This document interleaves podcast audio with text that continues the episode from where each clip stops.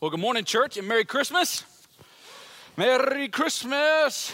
I'm excited today. I've had coffee. Coffee is back in the in the cafe. Praise God for coffee. Hallelujah. Uh, today's a good day. Today's a good day. Merry Christmas. Should be the last Sunday before Christmas. So I'm glad you guys are all here. If you're hanging out with us online, so glad that you would take some time out of your week to be able to be here with us. Hey, question for you as we get rolling today. How many of you know, just without, about, uh, without a doubt, that control is one of the things that you kind of struggle with. Like you, you, you kind of really like to control things. Like I, I just want to control some stuff. And now, if you're sitting there and you're like, I want to raise my spouse's hand because that's them, then like you may be also a controller.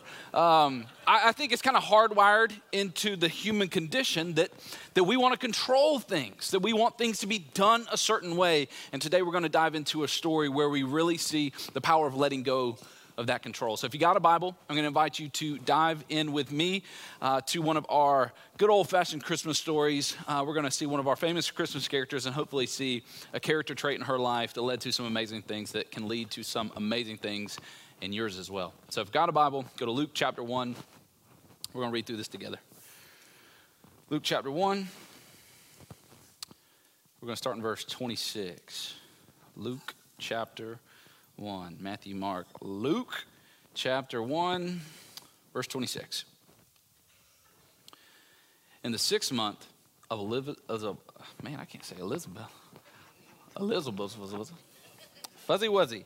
In the sixth month of Elizabeth's pregnancy, God sent the angel Gabriel to Nazareth, a village in Galilee, to a virgin named Mary. She was engaged to be married to a man named Joseph, a descendant of King David. Gabriel appeared to her and said, Greetings, favored woman, the Lord is with you. Confused and disturbed, Mary tried to think about what the angel could mean. Don't be afraid, Mary, the angel told her, for you have found favor with God. You will conceive and you will give birth to a son. You will name him Jesus. He will be very great and will be called the Son of the Most High. And Mary asked the angel, But how can this happen? I'm only a virgin. And the angel replied, The Holy Spirit will come upon you, and the power of the Most High will overshadow you. So the baby to be born will be holy, and he will be called the Son of God. Mary responded, I am the Lord's servant. May everything that you have said to me come true. And then the angel left her. Let's pray. Jesus, we thank you for your grace. We thank you for your mercy. And here in these moments, we thank you for your word.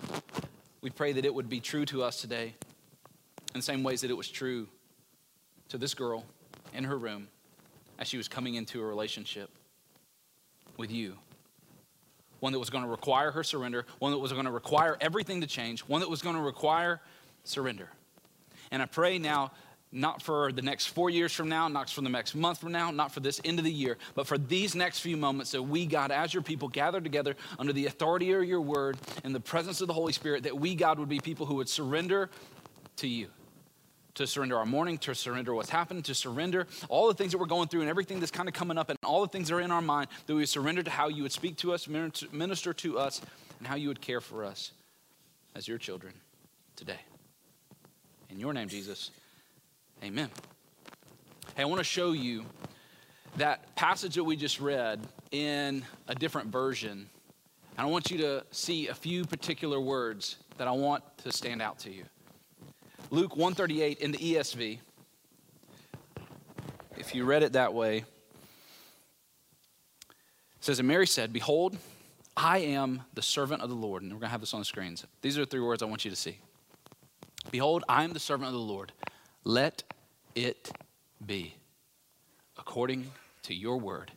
And the angel departed from her. Let it be. Can we all just kind of say that this morning? Maybe like as a, as a collective exercise in surrender? Let it be. Let it be.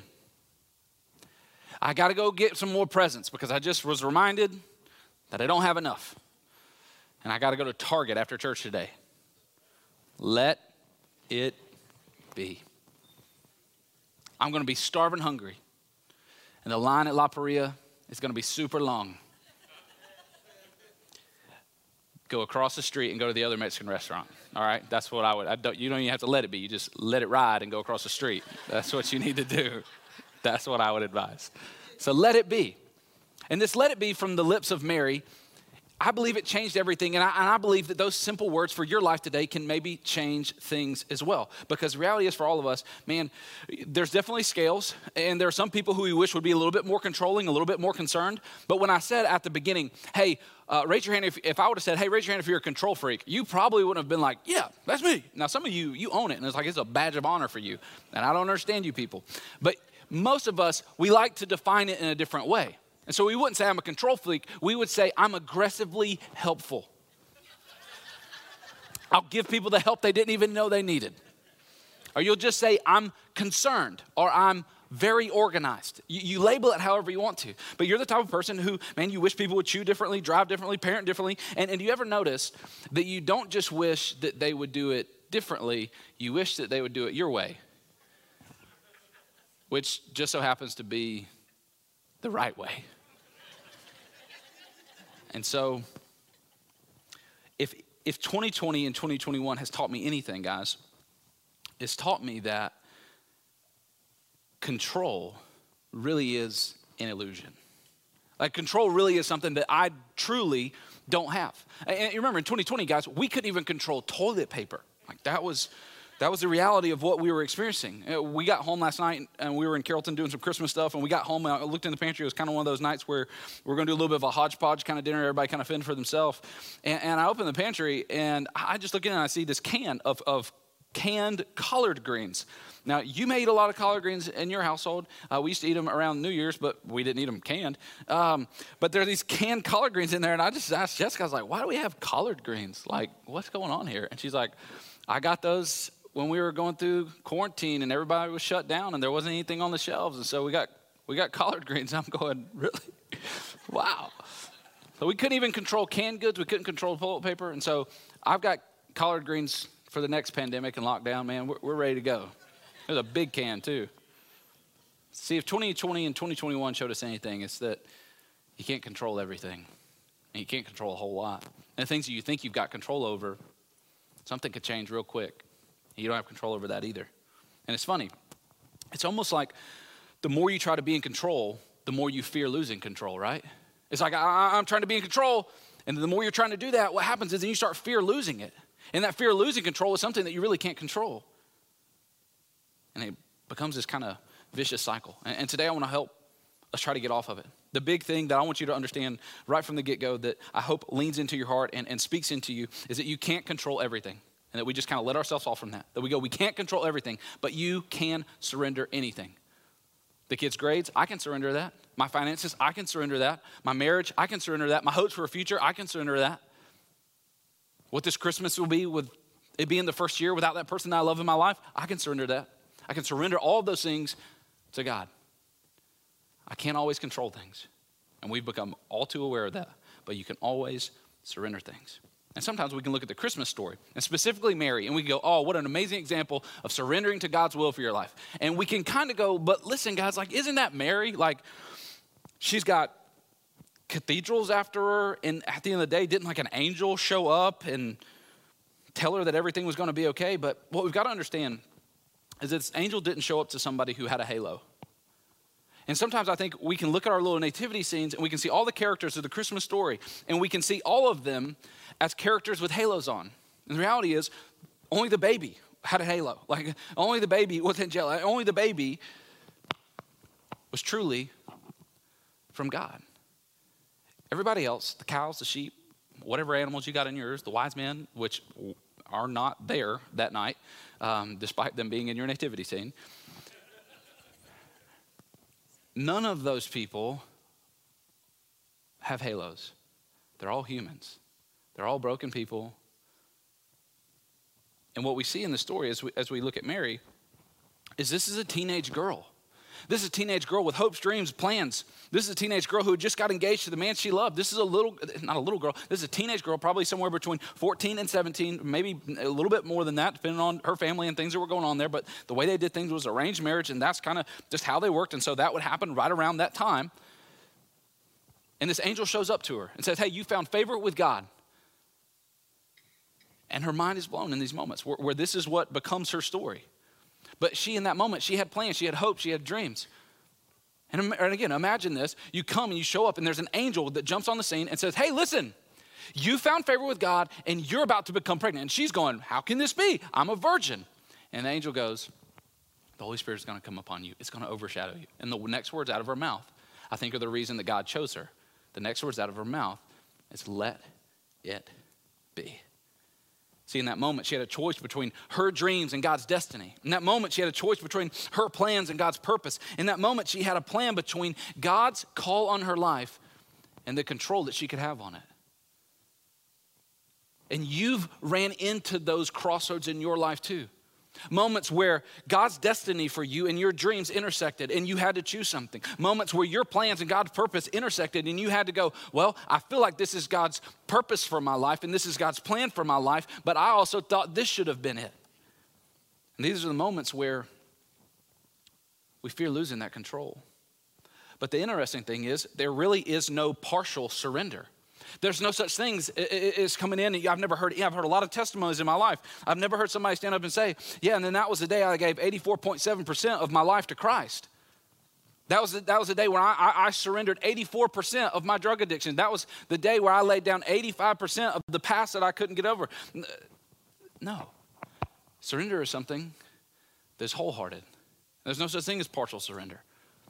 And when you see in her life, is that was truly what was going on. That's truly what was happening. And what I want us to understand is that for many of us, for many of us, we have hard, hard times with not just surrendering, but surrendering even though we don't have any idea how things are going to turn out. I want you to know this. For a lot of us, we have um, this fear of letting go. We have a fear of what may happen if we do surrender some things. And I want to show you today that all of us, whether our desire to control things is really, really, really big, our desire to control things is, is somewhat normal and somewhat manageable. And it's, it's maybe it's in certain aspects of our lives, and the other aspects of our life, we're like, yeah, leave it or take it. You know, who cares? But I want to, for any of us, to see where that desire to control comes from. I believe that desire to control all of us, it comes from a lack of trust. The desire to control your life comes from a lack of trust. We talked about this last week. When, when it comes down to what we're called to be as followers of Christ, it's not just I have this understanding of this God who is out there, but it's going, I have this desire and I have this understanding of this God who is out there, and I'm going to trust him with my life. So I'm not just a believer, I'm an actual follower of his will and his way for my life. Now, we talked about trust. And trust is the thing that stands in the gap between what we believe and what we do. And last week we made the point, and I make it again because we see it actually lived out in Mary's life, is that relationships move at the speed of trust. Your relationship with God, her, her, her growing relationship, even with the growing God inside of her womb, it all had to do with trust. I need you to hear this. Your relationship with Jesus does not move at the speed of your tithe.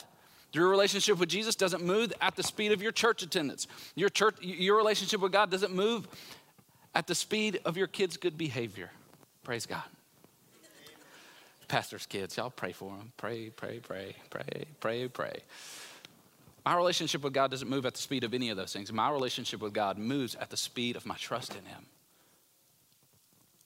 Because when I trust Him, I'm surrendered to what He would do. I'm surrendered to how He wants me to live. And in those moments, as I step out in those moments where it will require trust, that's when my faith actually grows. Now, I don't know about you guys in regards to your ability and your desire to control things. But for me, and I think maybe for those people in the room who you would, you would identify yourself, people watching online, you'd identify yourself as a, as a positive person. Or my positive, my, my, my, my, positive people. And again, if you're negative, it's no big deal. It's all good. Again, it's positive person me coming out. Um, if you're there, here's one of the most dangerous things about being a, very, a positive person, uh, you know, Mr. Brightside, who also likes control. The more I overestimate my ability to control, the more I underestimate the goodness of God. See, when you're, when you're here in this place, and you're overestimating how much you can control, which again, uh, most, po- most very positive people, most people who think they are better than they are, or, or it's not as big of a deal as it really is. When you overestimate your ability to control something, what happens then is you're underestimating the goodness of God because your ability to do things and make things happen in your life is really contingent upon you. And that's a scary place to be. It really is. And the people around you may realize it's more scary than you do but it's a dangerous place. And I think the reason we, we get into this place is because we believe cultures lie. See, in, in our walk as followers of Christ, you actually have three enemies you have Satan, you have your flesh, that's still in the process of being redeemed and reformed by Jesus, and then you have this world that we live in and the message that it sends. And the message that our world sends in regards to this idea of control is simply this if it's going to be, it's up to me. If it's to happen, I'm to make it happen. And you hear this come out sometimes when we say, if you want something done right, do it yourself. If I want it, you fill in your blank. And we all have them. If it's going to be, it's up to me. If I'm going to make this work, it's up to me. And that's a really dangerous place to be, especially when you walk with Christ, because what that says, if I'm going to have a good, thriving walk with Jesus, it's about how I walk with Jesus not the fact that he's walking with me. And that's, again, we've talked about this a little bit. We have to be very careful because that's tiptoeing on the fine line of idolatry from not worshiping the one we worship, but worshiping how we worship him. That's a, that's a sketchy place to be. And con- surrendering control takes us to this place where now, if there's anything we overestimate, we overestimate our ability to mess things up. We overestimate our ability to be able to control. We overestimate our ability to be able to get things right. And because we overestimate it in that way, we now go to Jesus and humbly say, Jesus, I can't do this on my own. I need your help. I'm surrendering all of this thing to you because it will not happen if it doesn't happen with and through your help. See, Jesus, he, he spoke his truth into this lie. In Matthew 10 39, he said these words. Love them.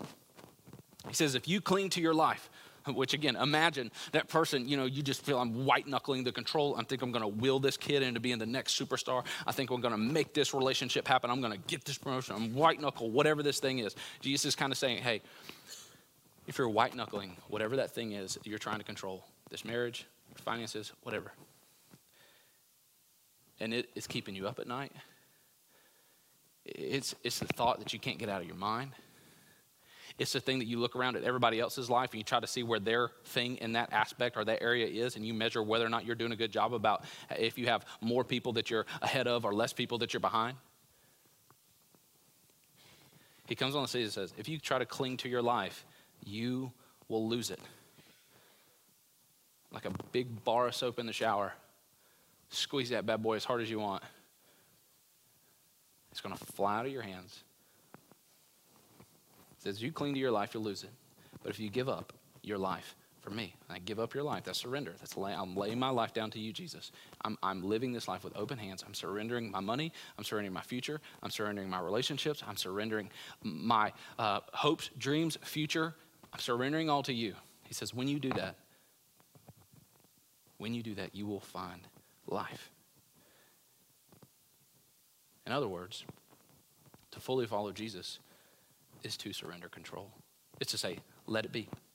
And the kicker for most of us is we thought that that was just going to be like a one time thing. Like we would be at the church camp or that good, really good service where it was just moving in the spirit and we had already teared up a little bit. And that, that guy, you know, he read that poem at the end. And then they sang, I surrender all. And I did that day. And I surrendered all and I got baptized. And that was it, man. And I'm good to go.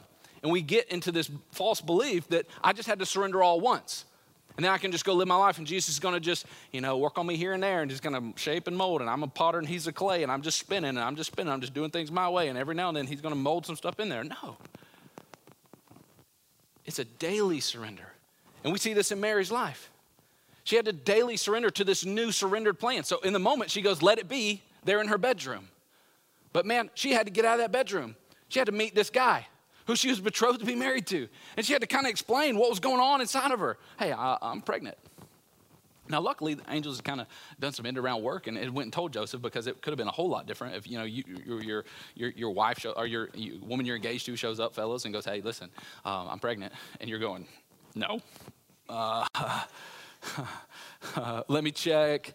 No, that ever happened. Um, And then, you know, she asked, you asked her to explain. She goes, well, what happened was uh, the Holy Spirit showed up in my room. And like, you're just, you're like, no, you're on drugs. That's not what happened. I'm going to divorce you and this is, this is going to end bad. But she had these moments where she had to continue to let it, let it be. To let it be.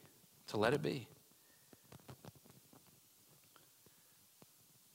She's on a donkey, traveling to Bethlehem, asking Joseph about reservations, and he's going, Oh, we're going to stay with my relatives. This is my hometown, girl. This is my hometown. I got people, girl. And they get there and they look outside, know they're not married yet. They knock on Joseph's people's door and they see Mary. She's out there. Um, she is with child. And they're like, mm-mm, you stay in my house. I don't want people to be talking about me. I know what y'all got going on. It's out of wedlock pregnancy. And so, you know, put yourself in her mind in this moment. And her conversation, like, put yourself in her prayers. And again, I will use a little bit of a holy, uh, redeemed imagination here. Put yourself in her prayers of going, God, you gave me baby God. Can a sister get a room? Can I get a room? I got God. Can I get a room? Let it be. Let it be. And it goes on from there. They go back to their new hometown. Angels show up to Joseph again. Hey, Joe, there's this guy who wants to kill Jesus. And uh, I need you guys to, I know, I don't know where you were thinking about moving once things got happening. Uh, how's Egypt sound? And so Mary, you know, when I remember when we first brought our kid home, Jessica like just nesting, like making everything for this environment, for this for this baby to be there. With this hopes and plans that this is going to be the place the baby was going to be born. And right in the turmoil of bringing a new child home, angels show up and say, "How about we move?" and she's like, "All right, Egypt it is." And they go to Egypt, and they come back, and all the while, Mary is continuing in this process, developing this habit of going, God, um, I surrender to you that night in my bedroom. I said, let it be. And so if it's Egypt, let it be. Then he's 12 years old, and they go Passover feast, and they're you know doing their thing. Mary and Joseph they get talking about plans, and they got other kids at this point and this time and everything else, and they're heading trying to head back from going to Jerusalem and everything else. And they look around, and Mary's like, "Hey man, Joseph, where's uh, you got, is Jesus back, back there with so and so and so and so? And Joseph's like, no, I, I thought you, you know where he is? They all sit down at the family picnic, kind of when the caravan stops, and they're counting their kids. Where's Jesus? and they start asking the whole group of people, "Where's Jesus? Where's Jesus? Where's Jesus? Where's Jesus?" And again, uh, imagine Mary halfway to where they were, halfway home, now walking back to Jerusalem, going, "God, he's your kid. Um, all the ones that me and Joseph had, we, we kept up with them. Sorry. uh, sorry, we don't know where he's at. You know, again, get in her prayers. And in this moment, she goes, Let it be. And they find him, Jesus, there in the temple, talking with the priests, going, Hey, didn't you know I would be in my father's house? Which, again, I bet in that moment, she just whispered under his, her breath, Let it be. And Jesus, I don't know how many times he may have heard this growing up, but he said this. We actually have this recorded in God's word. We, we see this here in Luke 9 23. He says to his disciples, these people who he's coming to follow him, he says, Whoever wants to be my disciple must deny themselves and take up their cross, key word here, daily. It's not just a one time, I'm taking up my cross, Jesus. This is my cross to bear, it's yours, I'm moving on. Jesus says, if you want to be my disciple, like if you want to, if you want to, like if I really am the way, the truth, and the life, and you believe that is who I am, then what that means is you're going to have to surrender your life. You're going to have to take up your cross. What he's saying there is you're going to have to die to yourself, crucify your flesh, and that's not something that happened once, that's a daily occurrence. He says, This is the habit to end all habits. It's dying to yourself today, tomorrow, the next day, and the day after that until I come and make all things new. He says it's got to be daily, a daily surrender. And we see that Jesus didn't just come and say, hey, you guys need to daily surrender, take up your cross and follow me. He actually lived it out. And there is no more moment where we see Jesus living out this uh, and embodying this powerful display of surrender than the night before he is to go be crucified. He does a Passover feast with his buddies, and then he goes out to the garden to pray. Bible says that he goes away from his, his friends. He tells them to pray. He leaves them alone. They're all, they've been just munching. They had a big old feast, wine, lamb, all that action. They're just full. They got, you know, they're out fast. And Jesus is praying. He's praying hard. Bible says he's praying and he's sweating like drops of blood. He, he is agonizing over his prayers. And the same grown man who had potentially heard his mother time and time again say, Let it be. And the night that by a miracle he was conceived in her womb, she said, Let it be. He finds his way in the garden. And in verse 42 of Luke 22, he says, Father, if you are willing, take this cup from me. Yet not my will, but yours be done. Father, let it be. Let it be according to your word. Now, what's fascinating about this is if you actually take take away from what, how we interpret the Bible was originally, uh, uh, you know, a lot of the things that were spoken in the Bible were spoken in Aramaic. When Jesus is out there praying, he's praying in Aramaic. The Bible was later translated into Greek. That was how the, the, the, scrolls and everything were passed down in the Greek language. Then we got the Greek version of the Bible and we took that and translated it into English. Now, what's fascinating here is the same word that Jesus says there in the garden as he's praying, when he says, let it be, is exactly the same Greek translation as what Mary says when the angel visits her in that room when she says, let it be. From the moment, and again, this is fascinating. A lot of times I always get, I don't know, I have things where I talk about Christmas because it's, it is Christmas for me, and I, and I think about things and, and, process through and try to separate what God was doing through the Christmas narrative through what we do as a culture and all our traditions and snowman and elves on the shelf and all those other types of things. And one of the things I was processing through is this: okay, if we really take um, the, the biblical, in my opinion, Christian view of birth and conception, well, then what that means is if we believe life starts at conception then as far as on earth things are concerned, the night Jesus was born was this night in this teenage girl's room. Not nine months from then in a manger in Bethlehem. And what's fascinating to think about is on the night that he was born in her womb, his mother is saying, Let it be. And then the night before he goes to give his life for you and me so that we can all be reborn and brought into the family of God, he is saying the very same words Let it be according to your will. See, there is so much power wrapped in surrender. That is where the power is. So much power that in the message that God would send to his people, he bookends the story of the Savior's life with let it be according to your will and let it be according to your will.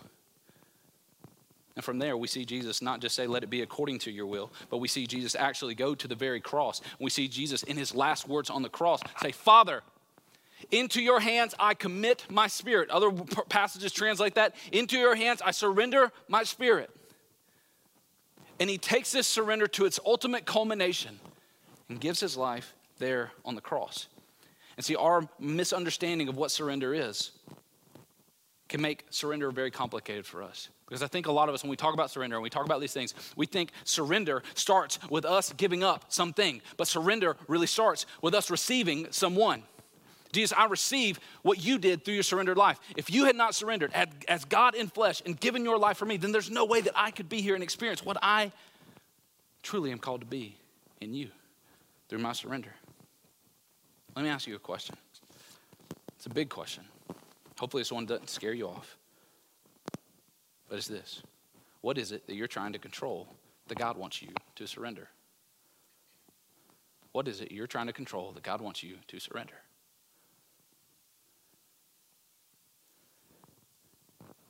How long have you been holding on to that? What is it? Who? And maybe a who too. Don't don't, don't put the, put all that in the category. Who? What job? What person? What relationship? What resources? What hope? What dream?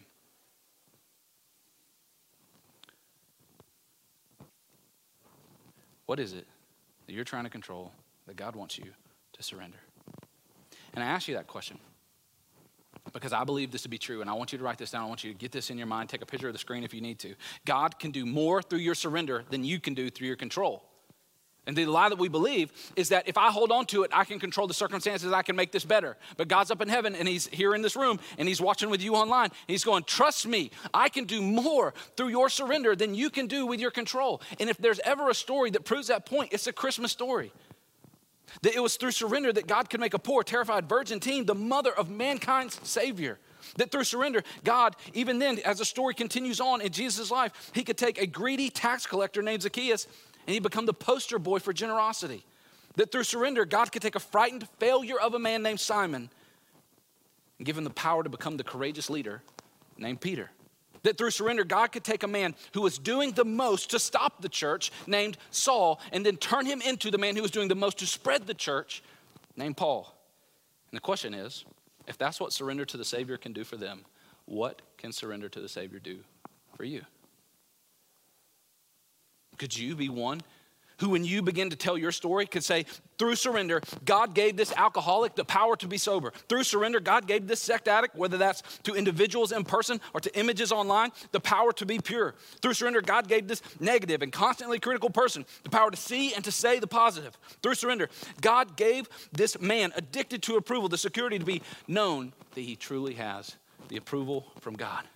Through surrender, God gave this workaholic the power to pause prioritize and to see that work, work was taking more than it was giving.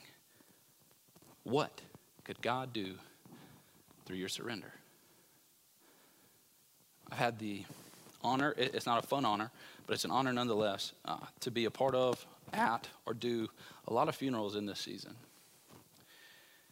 And one of the life realities and principles that I have through the Holy Spirit, I believe, discovered in this, and it ties right into surrender, is that what you are surrendered to determines how people remember you. And, and I want to be, I want to be able to be at my funeral, and, and I want you to be able to be at your funeral and not have people lie about you. And most of the time, when people come up to me and they say, "Hey, good job, man! You did a great job preaching at funeral," I, I, I will say something like, "It's really easy when you don't have to lie."